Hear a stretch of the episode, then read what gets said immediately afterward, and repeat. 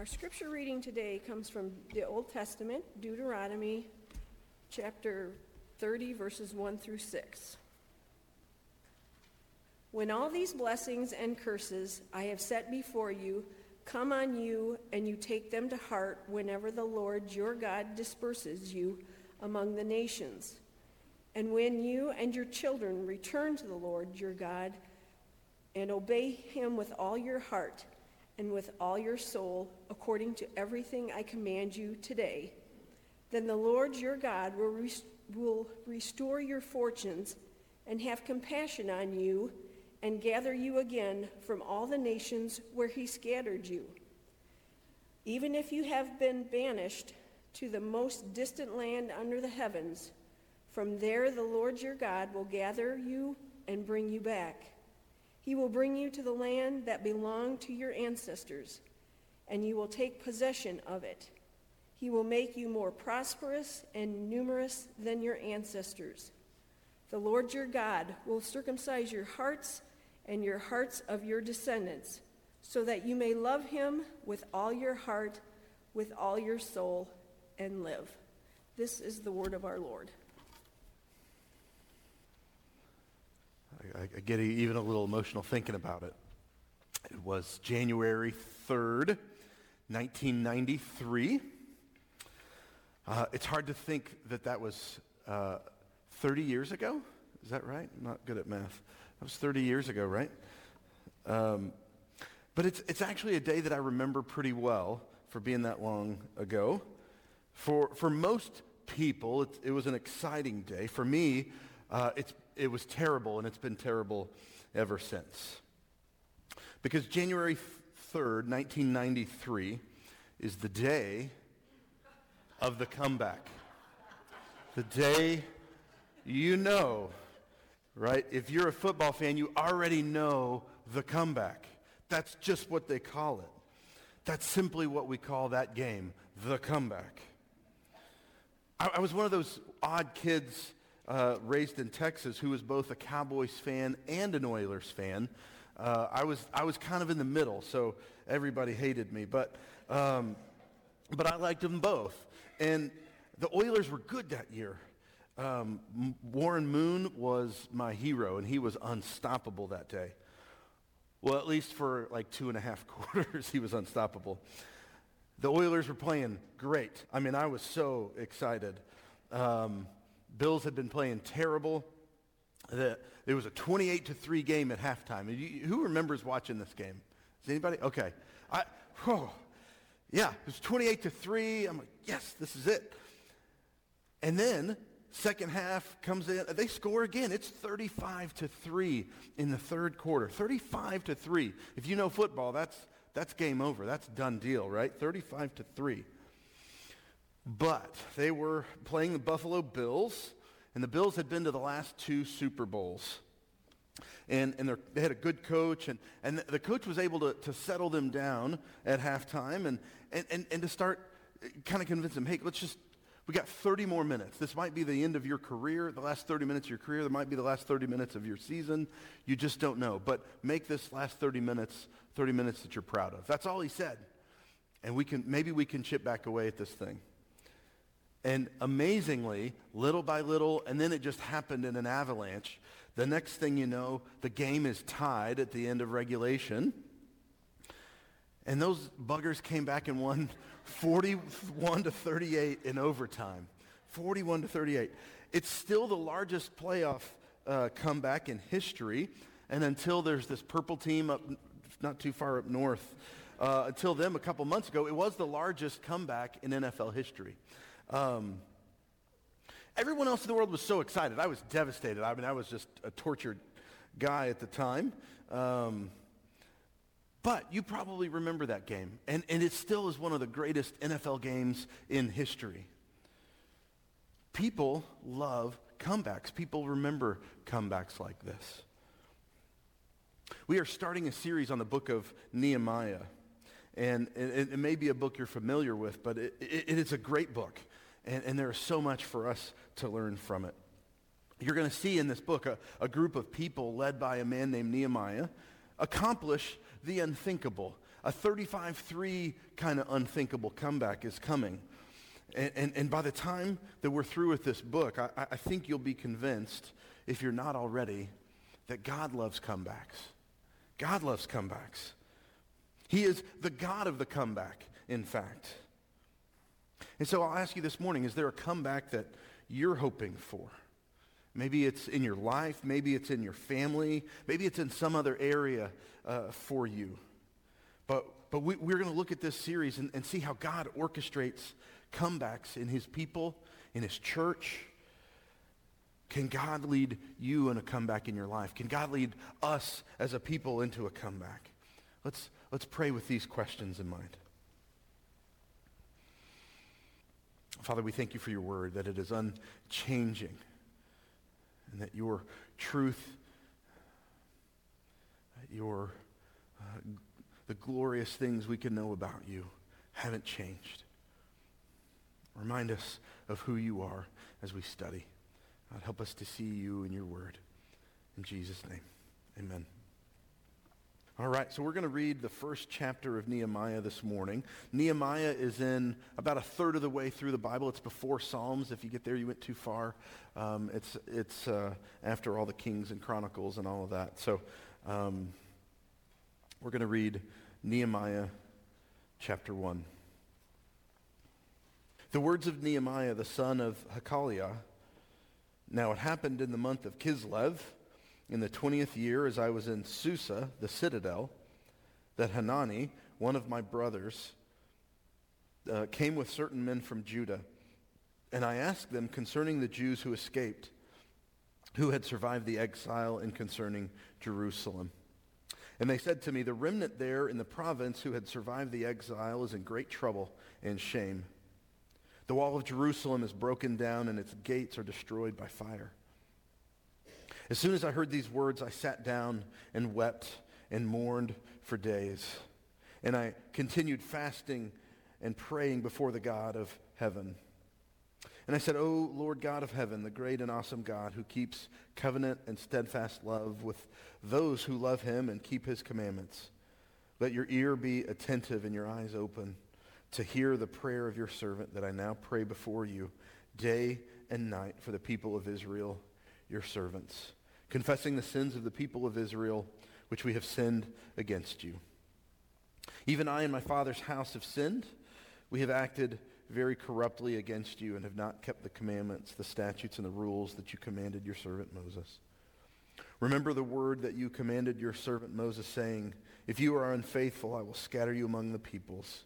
But if you return to me and keep my commandments and do them, though your, out, though your outcasts are in the uttermost parts of heaven, from there I will gather them and bring them to the place that I have chosen to make my name dwell there. They are your servants and your people whom you have redeemed by your great power and by your strong hand. O Lord, let your ear be attentive to the prayer of your servant and to the prayer of your servants who delight to fear your name. And give success to your servant today and grant him mercy in the sight of this man. Now I was cupbearer to the king. So as we start this new series, uh, there's a ton of background that we kind of need to understand to, for this story to make any sense to us and, and for us to under, understand why it, it, this is such an amazing thing, an amazing story. Uh, if you remember, we have discussed, and, and you may be familiar, that Israel split into two kingdoms. There was a northern kingdom and a southern kingdom after the death of Solomon. So you had David and then Solomon, his son, and after that, nobody could figure out what to do, so they split. And so there's a northern, king, northern kingdom that was called Israel and a southern kingdom called Judah, when Jerusalem was in Judah. Uh, Israel is always bad. We've talked about this before. They never follow God ever and, and they are destroyed in 722 BC by the Assyrians. And, and they are scattered in, in, into what uh, people call the dispersion. They'll never return uh, in the way that we think of, of, of that kingdom. They're, they never return. The southern kingdom is Judah, and, and they have a few good kings. And, and if, if you remember the way that we count in BC is like counting backwards. So 722 BC goes all the way backwards to zero. Um, Judah survives until 586 BC, so about 150 more years. And, and um, they're defeated by the Babylonians. Their temple is destroyed in 586. That's, that's a date you can always remember as kind of the mo- most important for the Jews. The temple is destroyed. So um, it's, it's the most significant event they can imagine. Um, it's the worst news ever. Think of, think of 9-11 for Americans, but many, many times worse than that. Um, it's just terrible. So um, in 586, the temple's destroyed, and Babylon says, enough of you guys, we're tired of you. You're all coming to live with us. And so the, the, anybody who survived was, was forced to walk all the way back to Babylon, and, and they become kind of work servants, if you will. They're, they are working there, they're living there, but, but their, their whole purpose is, is to serve Babylon. And so so that's what the, the Jews are doing uh, from 586 on. So keep moving backwards a little bit. 539 is an important year in world history. Uh, Babylon was the, the power of the world, and they are defeated in 539 by the Persians. So it kind of uh, Assyrians, Babylonians, Persians is kind of the how that works. And the, the Persians are, are kind of weird and, but they don't really care much about religions that you want to worship. They didn't make you worship their God. They said, look, you guys want to worship your, your God? That's fine. Just, okay. And so in 538, so just one more year, they said, if you Jews want to go back and you want to rebuild your little temple and worship your God, that's fine. We don't care. Uh, go back and do that, whoever wants to. And so that we have the first return of exiles, and that happens in 538. So hopefully you're kind of sticking with me here. Um, and, and uh, they return to just a deserted wasteland. Jerusalem has become a ghost town and, and just full of rubble. There's really nothing there, but, but they decide they're going to start to work on the temple that year in 538. And it, it, will, you can read about that story in, in the book of Ezra, which Ezra and Nehemiah through the Jewish history is just one book. We've got it split into two. But Ezra and Nehemiah were only one book throughout history. So, but you can read the story of the temple being rebuilt um, by Zerubbabel. And, and that kind of is an up and down story. It takes some, some time. But finally, in 516 BC, the temple is finished. So 586 to 516, that's how we date the 70 years of exile. So the temple's destroyed, temple's rebuilt in those 70 years. Okay, so, but not everybody returns. Not everybody's able to. Not everybody wants to. Some people have set up their lives there in Babylon, which is now Persia, and they don't really want to go back with Zerubbabel and Ezra and all that stuff. And so um, they're, they're now living their lives and have just kind of gone on, still there in Persia. And, and some of them have good jobs. Some of them are, are making a difference, living as godly people in, the, in that community, and they've just decided to stay. And some people were too young to go, and we think that's probably the category of, of, of, our, of our hero for the story, which is Nehemiah. He would have been too young at this point uh, to have gone back with the first group of exile, uh, returning exiles. So uh, he is working for the king of Persia. And, and our dating for, for our story, what we're going to look at in Nehemiah is 445 BC. So, so 586 to 4, you've got about, what, 130, 140 years time in there that, that we're talking about that since the, the temple had been destroyed. Um, it had been rebuilt, but it wasn't anything like it had been. So they called it Zerubbabel's temple. It was kind of a poor imitation. It was a workable copy, uh, but it wasn't, it wasn't near what Solomon's temple had been. But they were still able to use it, um, but that was about it. So, so we're in 445 BC. And I think it helps as we read this story to kind of give ourselves maybe eh, look think in our own context. So we don't have a good equivalent to anything like this, but but just use your imagination for a minute. So imagine that we lost World War II which would have been, what, 70 years, 80 years ago now? I can't, doing the math again, 1945. So a long time ago. That's kind of the same time that we're talking about. Somebody figure it out and tell me. Is it 78 years? Are we 78 years removed? Is that right? Um, we lose, and the Germans say, You're coming with us. And so we've all been forced to go live in Germany. We've had children, we've had grandchildren during that time, and grandchildren. So that's us, right? The grandchildren are, are have known our whole lives in Germany, but we've, we've heard about our, our homeland and, and hope to go back. And some people have gone back to Washington, D.C., right? And again, there's, there's no perfect example, but I'm just trying to think through what this could look like. That had been completely wiped out over 70 years ago, and, and they'd worked on it, trying to be uh, rebuilt. The Germans let some people go back, and, but they're living in rubble. And so you're living in Germany, trying to get on with your life, and you hear, yeah, the, the, there's some, there's some, you know, old patriots that are trying to live there, but it's just terrible. It's just a terrible place. They don't have any honor. They, they're just totally humiliated. They, they're, they don't have homes even. They just live as peasants in the rubble of Washington, D.C. And, you know, they, they're trying to rebuild the Capitol building, but uh, it's not working that well. And, um, and, and then you hear something like, you know, the, the White House is even being used as a, a flea market, right? It, uh, it's just a terrible place. Nobody wants to go there. And how would you feel in that situation? Multiply that. That's where, that's where Nehemiah is as he's hearing this news from his brother. And so, so that's kind of how we, I think it helps us put, put it, this in our place maybe a little bit. So, so Nehemiah, he's living with the king in Susa, which is you know, this kind of fortress city, a beautiful place the Persians have created. And um, he, his brother, they meet up and he says, well, tell me, tell me about Jerusalem. Tell me about those who have returned and they've been there, whatever, 65 years or so. What's it been like for them? And he just says, it's terrible. They're in a bad spot and there's no wall, there's no honor, no real future. Um, and he's just devastated, just devastated. We're, we're going to talk about that. But so he's in this interesting position. He's, he's what they called the cupbearer to the king. His job, his primary job is uh, to be the taste, the, the one who tastes the food of the king to make sure it hasn't been poisoned. So kind of a risky job, right? He would, he got to eat and then they would watch him and to make sure he was still okay. Uh, drink some of the king's wine, and then if that was okay, then okay, he's fine. So it was very important that he that he never look sick or sad or like something was wrong with him because it would have made everybody nervous. So, but, but to, to have that job, it wasn't just about tasting food. Um, he would have been kind of like, you know, the British idea of like a footman. He was kind of always with the king. Um, he helped out all the time. And so he had to be smart. He had to be handsome, had to be, you know, well-read. He had to be a good communicator.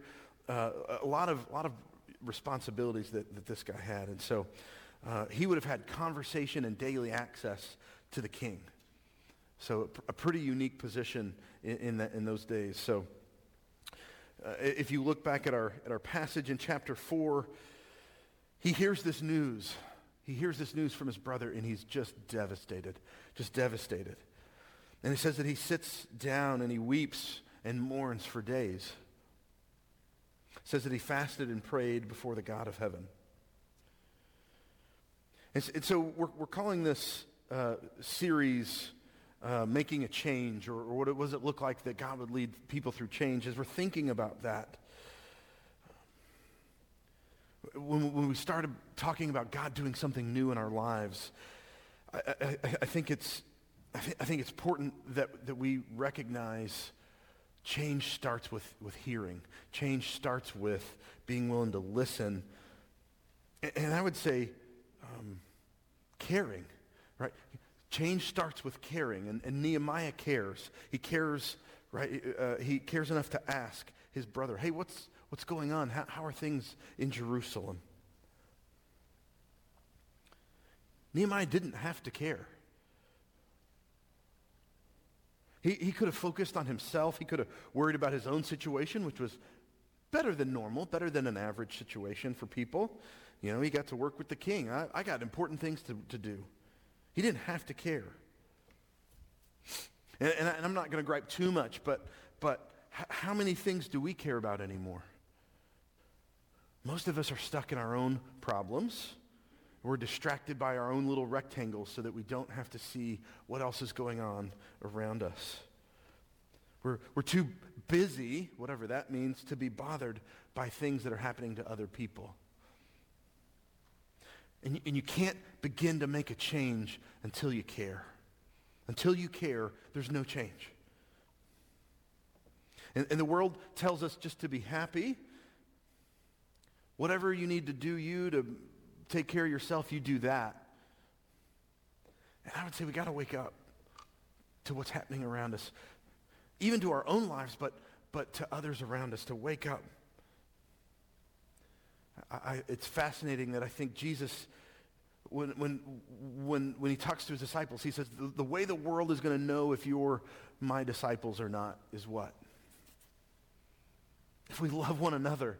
It's not if we have our acts together or if we're really smart or that's not, that's not the defining factor of what it means to, to love Jesus. He says, as if you show love to each other.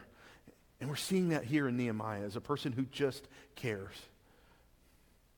And, and he cares enough to ask, and then he cares enough to weep. He cares enough to weep. He lets some, uh, the situation of others affect him. He cares.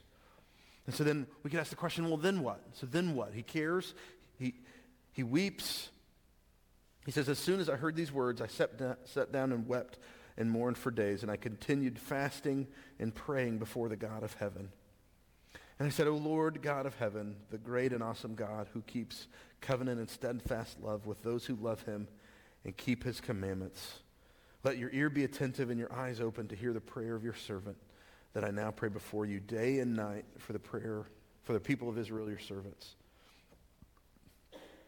Nehemiah begins praying.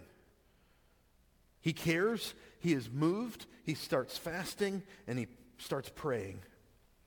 He doesn't know the solution yet. He doesn't know how to fix that the situation that he's just heard. He doesn't even know if he's going to be able to or supposed to. He just knows he's got to start praying. So I'd ask you, what are you praying about? Who are you praying for? He cares enough to ask. He cares enough to weep. And he cares enough to start fasting and praying.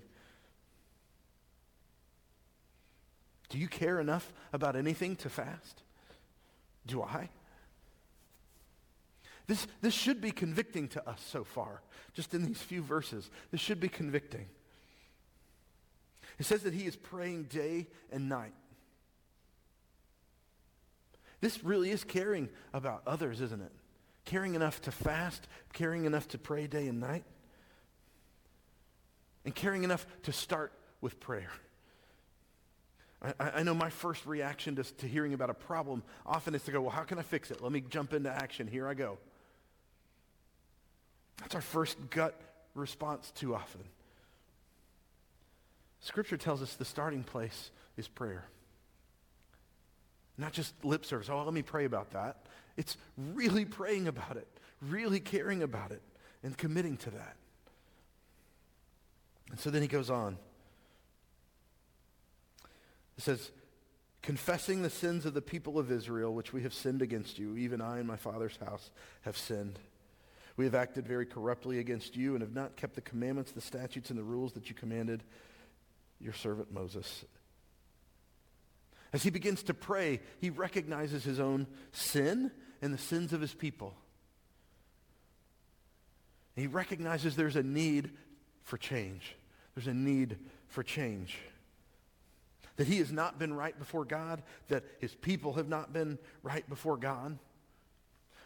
We, we, we call this corporate confession. And we did it this morning, and it's why we do it in, in, in church every Sunday. You might say, why do we do that? Why do we say all these words? We confess together because we need change, because we recognize that things aren't right. Things aren't the way they're supposed to be. And so together as we worship, we confess to him what we have done wrong as a people.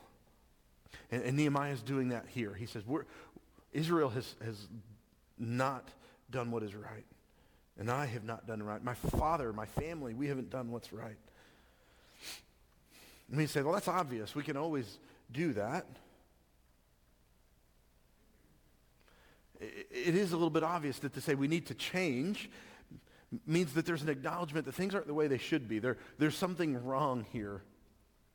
And that includes our relationship with God, and, and, and that's important. Nehemiah says, this is not a good situation. It needs to get fixed. We need to start with our relationship.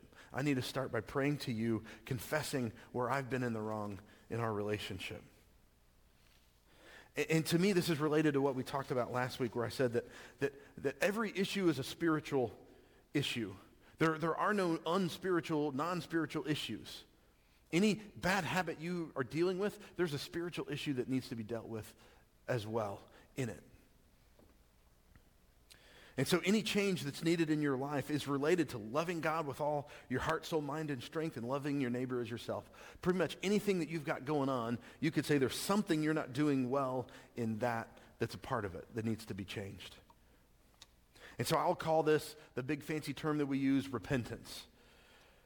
Nehemiah cared enough to ask. He cared enough to weep. He cared enough to pray.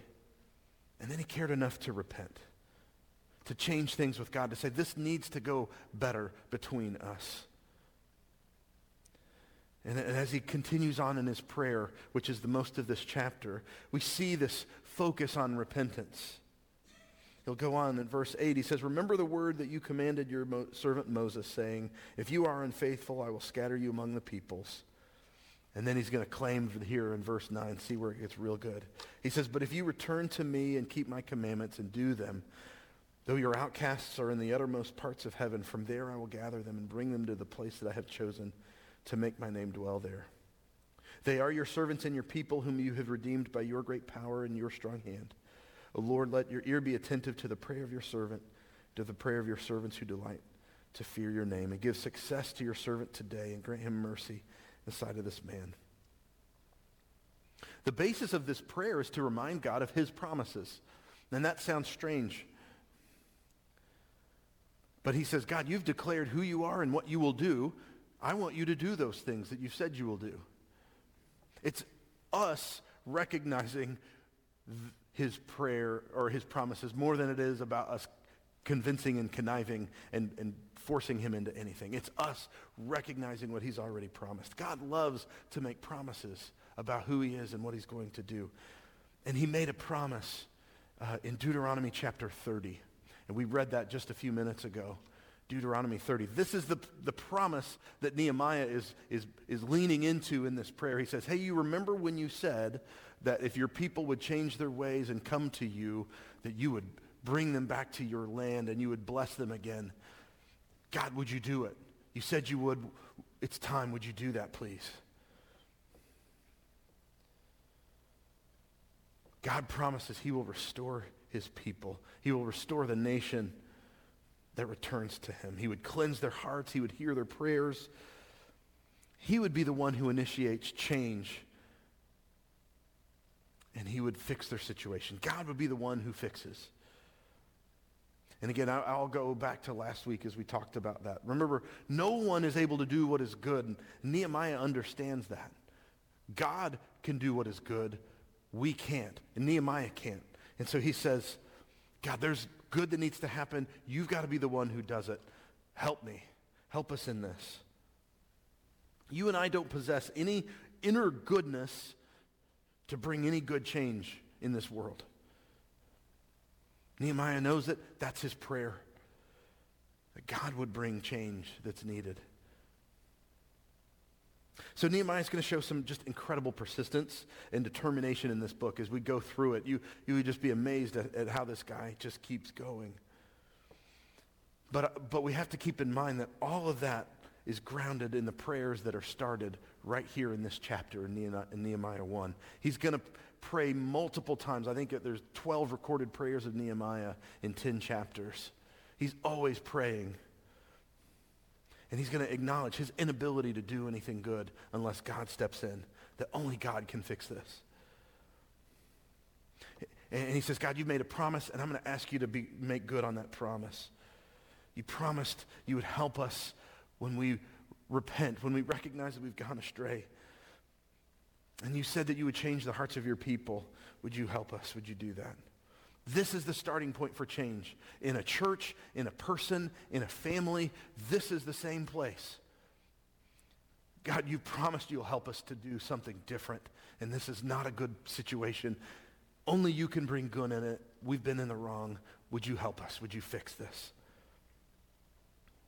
So in your life, in your family, in this church, we must be convinced that it all starts with focusing on a right relationship with God, it starts with prayer. It starts with our relationship with him. He is the God of comebacks, and they start when we return to him. Let's pray together. Uh, Father, if we're honest, we must all say in this room that there is change needed in our lives. There's change needed in our families, in our relationships, in our jobs, in our everything. And if this church is honest, we need help too in change. And whatever it is you have for us in the future, we have to admit we need your help. Would you help all of us to care? To care enough to ask, to care enough to recognize the need, to recognize that there's a problem that there needs to be changed, and to go to you in prayer.